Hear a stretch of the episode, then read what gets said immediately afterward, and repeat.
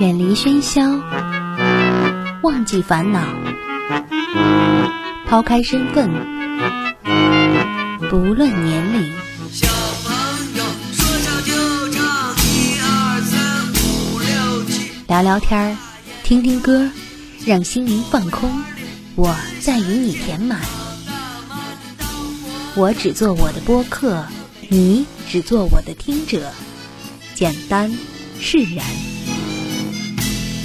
欢迎收听一谈一唱。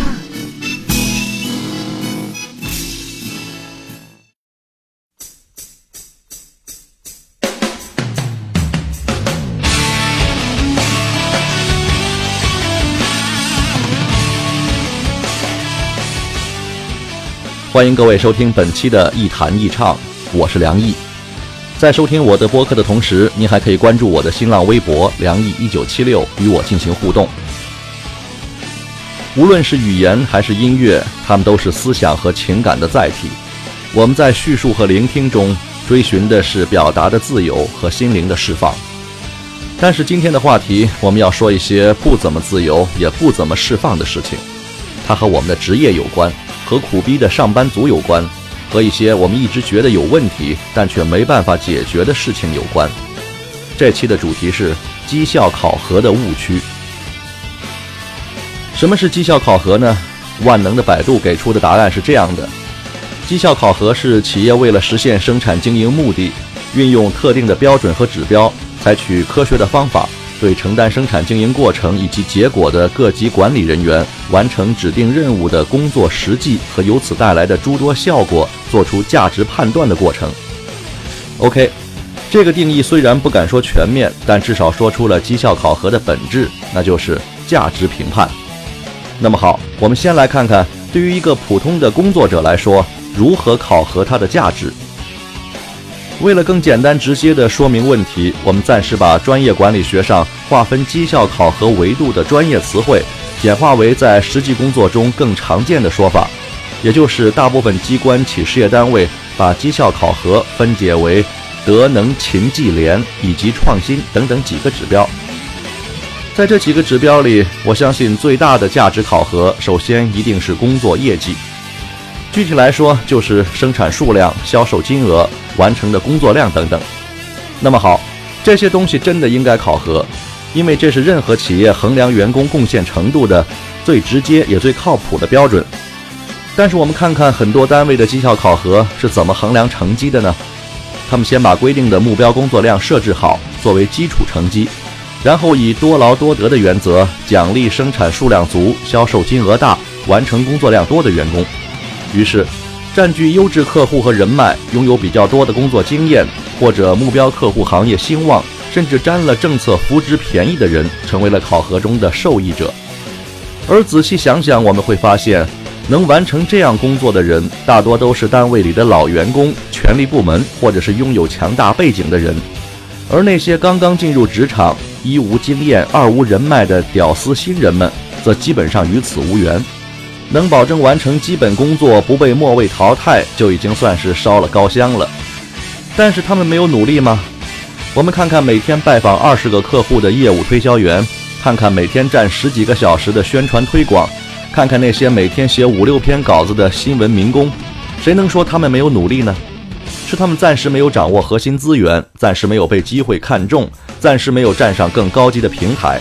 而努力也因此在绩效考核中被掩盖甚至忽略，所以我们看到，绩效考核鼓励了先进，惩罚了后进，但是他却无视了一些人的努力，并把回报更多的分配给了单位里原本的既得利益者，价值最终导向了成功者的逻辑，强者更强，弱者更弱，人的努力奋斗不是被尊重的行为，而成了行为艺术，你觉得这样公平吗？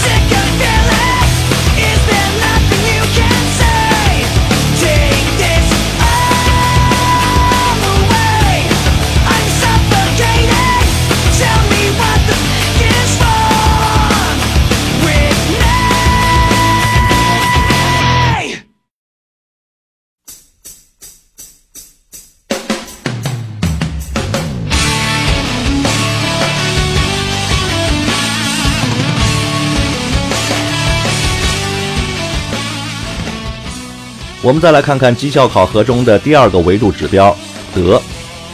在企业或是单位里谈对于员工德行的考量，更加不切实际。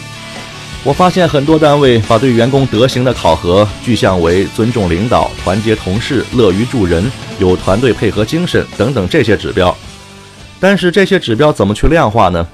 你能告诉我给领导拜年加几分吗？你能告诉我送同事回家加几分吗？你能告诉我同事们一起喝酒打牌算不算是团队和谐和气氛团结呢？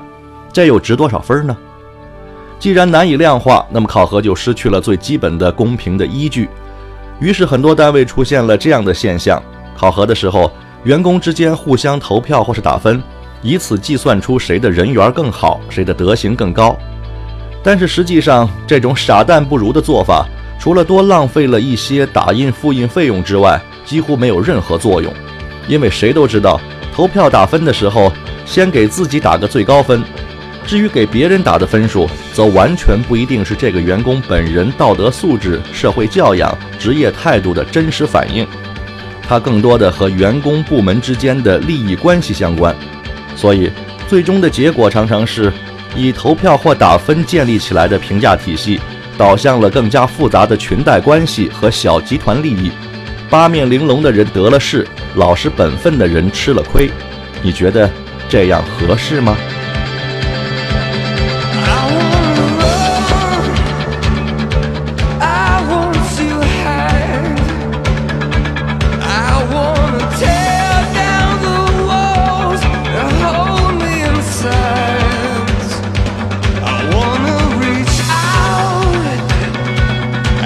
？The flame.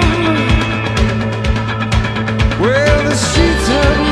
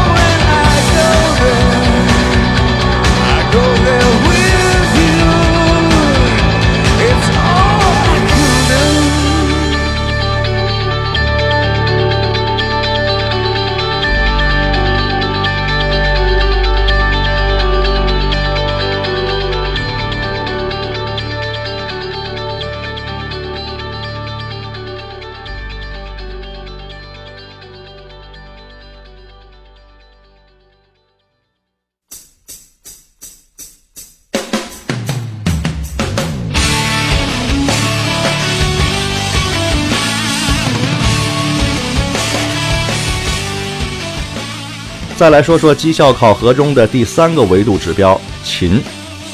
勤劳是整个绩效考核体系里最不靠谱也最该挨骂的一项指标。它把人骨子里的奴性彻底转化为权力控制的工具和把柄。你要是相信人生下来就是勤劳的，那肯定是被别人洗脑了。天下所有所谓勤劳的人，哪一个是天生如此呢？如果不为生活压力、金钱所迫，如果不为病床上的老爹老妈，不为残疾下岗的老婆媳妇儿，不为了在大街上不让有钱人的宝马奔驰溅起一身泥浆，不为让孩子上不起一所和邻居有钱人一样的好学校，谁他妈起早贪黑笨鸟先飞啊？不客气地说，所有勤劳的人都怀揣着一个游手好闲的梦想，都奔着一个风光体面的生活而去。勤劳从来都不是骨子里就有、娘胎里就带的东西。我们都是生活的雇佣军，做工赚钱平等交换。而绩效考核又对此做了什么呢？看看每个单位门口的打卡机就知道了。如果他要求你九点来五点走，那么早一分晚一点都不行，否则就对你的勤劳做出最容易量化的惩罚。于是，你的勤劳不勤劳，就像努力不努力一样。再次沦为行为艺术，你的勤劳只是打卡机里一份冰冷的数据，而所有路上的堵车、雾霾的痛苦，则是你的勤劳对社会做出的最直接的贡献。而谈到这里，问题的核心才刚刚暴露出来。即使我们每天按时上下班，即使我们对打卡机保持最礼貌、最敬畏的态度，也不能掩饰一个问题，那就是勤劳与效率无关。不要以为每天马不停蹄工作就一定能干出什么惊天动地的事情。我们每天的工作百分之九十都是重复性劳动，有时候一天八个小时的疲劳还不见得比两个小时的高效率工作成效更大。所以，价值的体现最终是依靠有效率的工作得来的，而不是单纯的勤劳。绩效考核很难量化人的效率，甚至在考核体系里。无所事事的八个小时比高效实干的两个小时得到的分数更高。一个掩盖效率不鼓励高效工作的绩效考核你觉得正确吗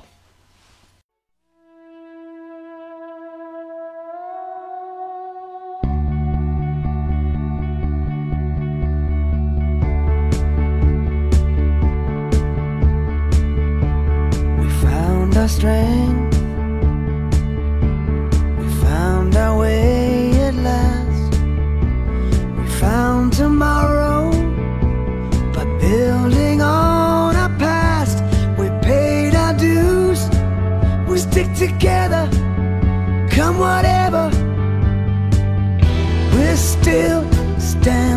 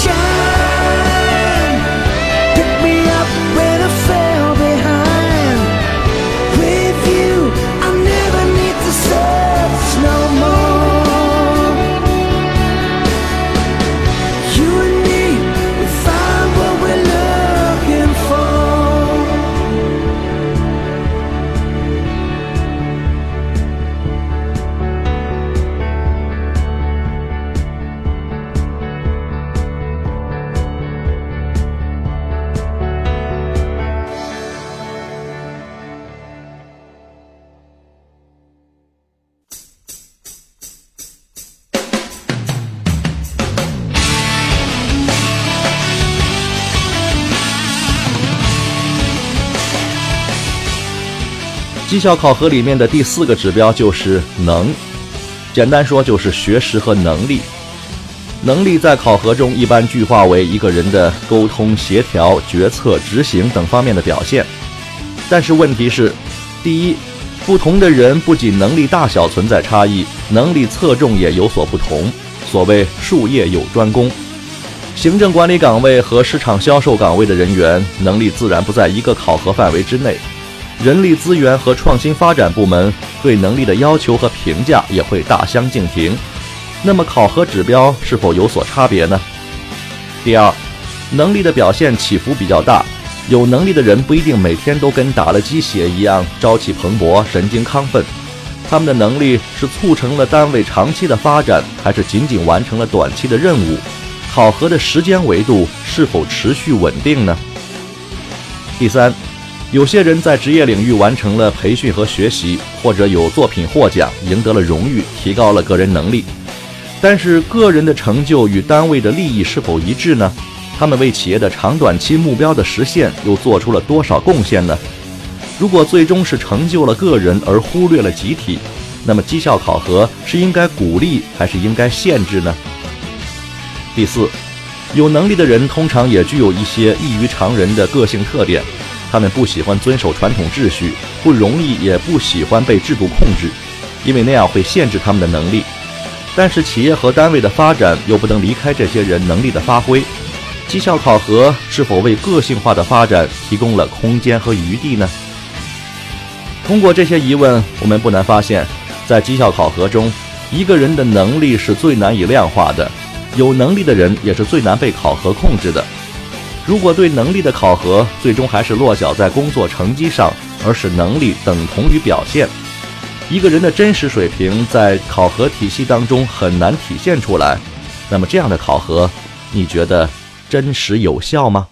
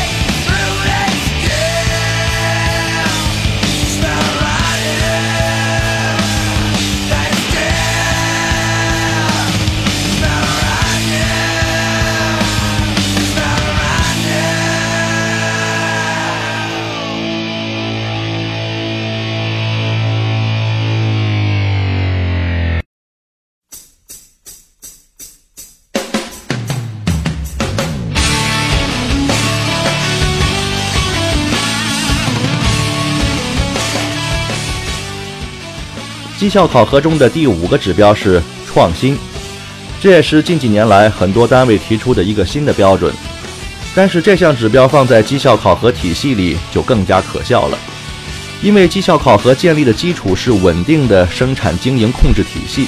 说白了，它必须通过长期大量的数据分析，才能够实现比较公平合理的考量。因此，这就要求员工必须长期稳定地处在工作状态当中，通过细节化的行为完成绩效考核所需要的数据采集。但是创新的本质又是什么呢？创新是最不稳定、最无法长期监控的行为，它的完成可能是一瞬间的灵感，也可能是几年来实践探索的努力。把这样的行为放在绩效考核体系里，以数据化、数量化的标准进行要求，那么结果只有两个：一是按时得到一些毫无用处的所谓创新作品，或是根本无法得到理想的创新成果。二是使从事创新工作的员工变成呆板的机器，甚至失去创新热情。如果你是做研发创新的人员，你喜欢这样的考核吗？更重要的是，创新本身是一种破坏性的试验，它是在不断推翻、不断进化中实现的。而绩效考核的血液里流淌的永远是稳定、控制、均衡等等这样的基因。用这样的生态环境和标准模板去考核创新，你觉得有意义吗？当然，还有一些考核指标也通常被放在绩效考核体系里面，比如廉洁。对于这项指标的设立，我觉得完全可以不用评价了，因为在目前的社会状态下，员工的廉洁通常只与单位里的权力部门和核心领导有关。对于普通员工来说，作用并不大。况且，真的有员工发生了廉洁问题，也应该是纪检和司法部门的事情。人力资源部是万万不会主动承担这种风险的。更重要的问题是，出于众所周知的原因，在一个单位、企业或是部门内部，廉洁考核用一句话来说就是：不出事儿的时候没有人管也管不了，出了事儿的时候不想管更管不了。难道我们的绩效考核真的看不见这样的现实情况，而故作清高、道貌岸然地考核那些无辜的百姓吗？这样的考核，你觉得有作用吗？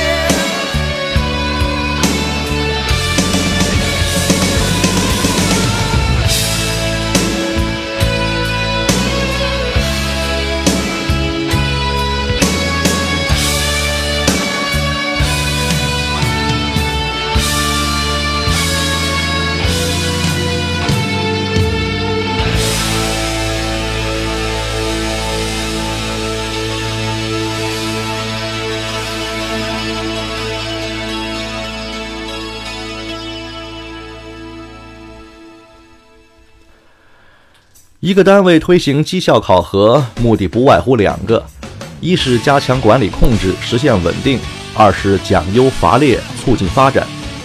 这两个出发点都是好的，但是问题的关键是在实施过程中，由于某些决策者的无知和管理者的短视，而使绩效考核变成了简单粗暴的刀枪棍棒，或是华而不实的花拳绣腿，从而失去了它原本的意义。管理学上有句话叫“你考核什么，就将得到什么”。说白了，在绩效考核这件事儿上，更多的反映出的还是领导者的眼界、水平和个性风格。但是，绩效考核作为一种管理方法，终究是为了创造价值服务。如果我们没有因此创造更多的价值，却掩盖了更多的问题，丧失了更多的激情，压制了更多的想象力，甚至破坏了团结，增加了矛盾。这样的绩效考核就只能沦为人力资源部门年终总结里花俏的表格和辉煌的数字，它只是某些人脸上一层镀金的面膜，而成为不了员工心里那沉甸甸的归属感。我们生长在这样一个如此繁华的时代，它是这样的五光十色、绚烂多彩，而我们追寻幸福的脚步从未停滞不前。所以，即使我们再怎么理性的探讨考核或是管理，也终究不是想打坏这些文明的藩篱。我们只想确切的知道，奋力奔向的远方，该是安详从容的圣地和故乡，而不是卓别林大师手下那黑白无声的摩登时代。好吧，我们下期再见。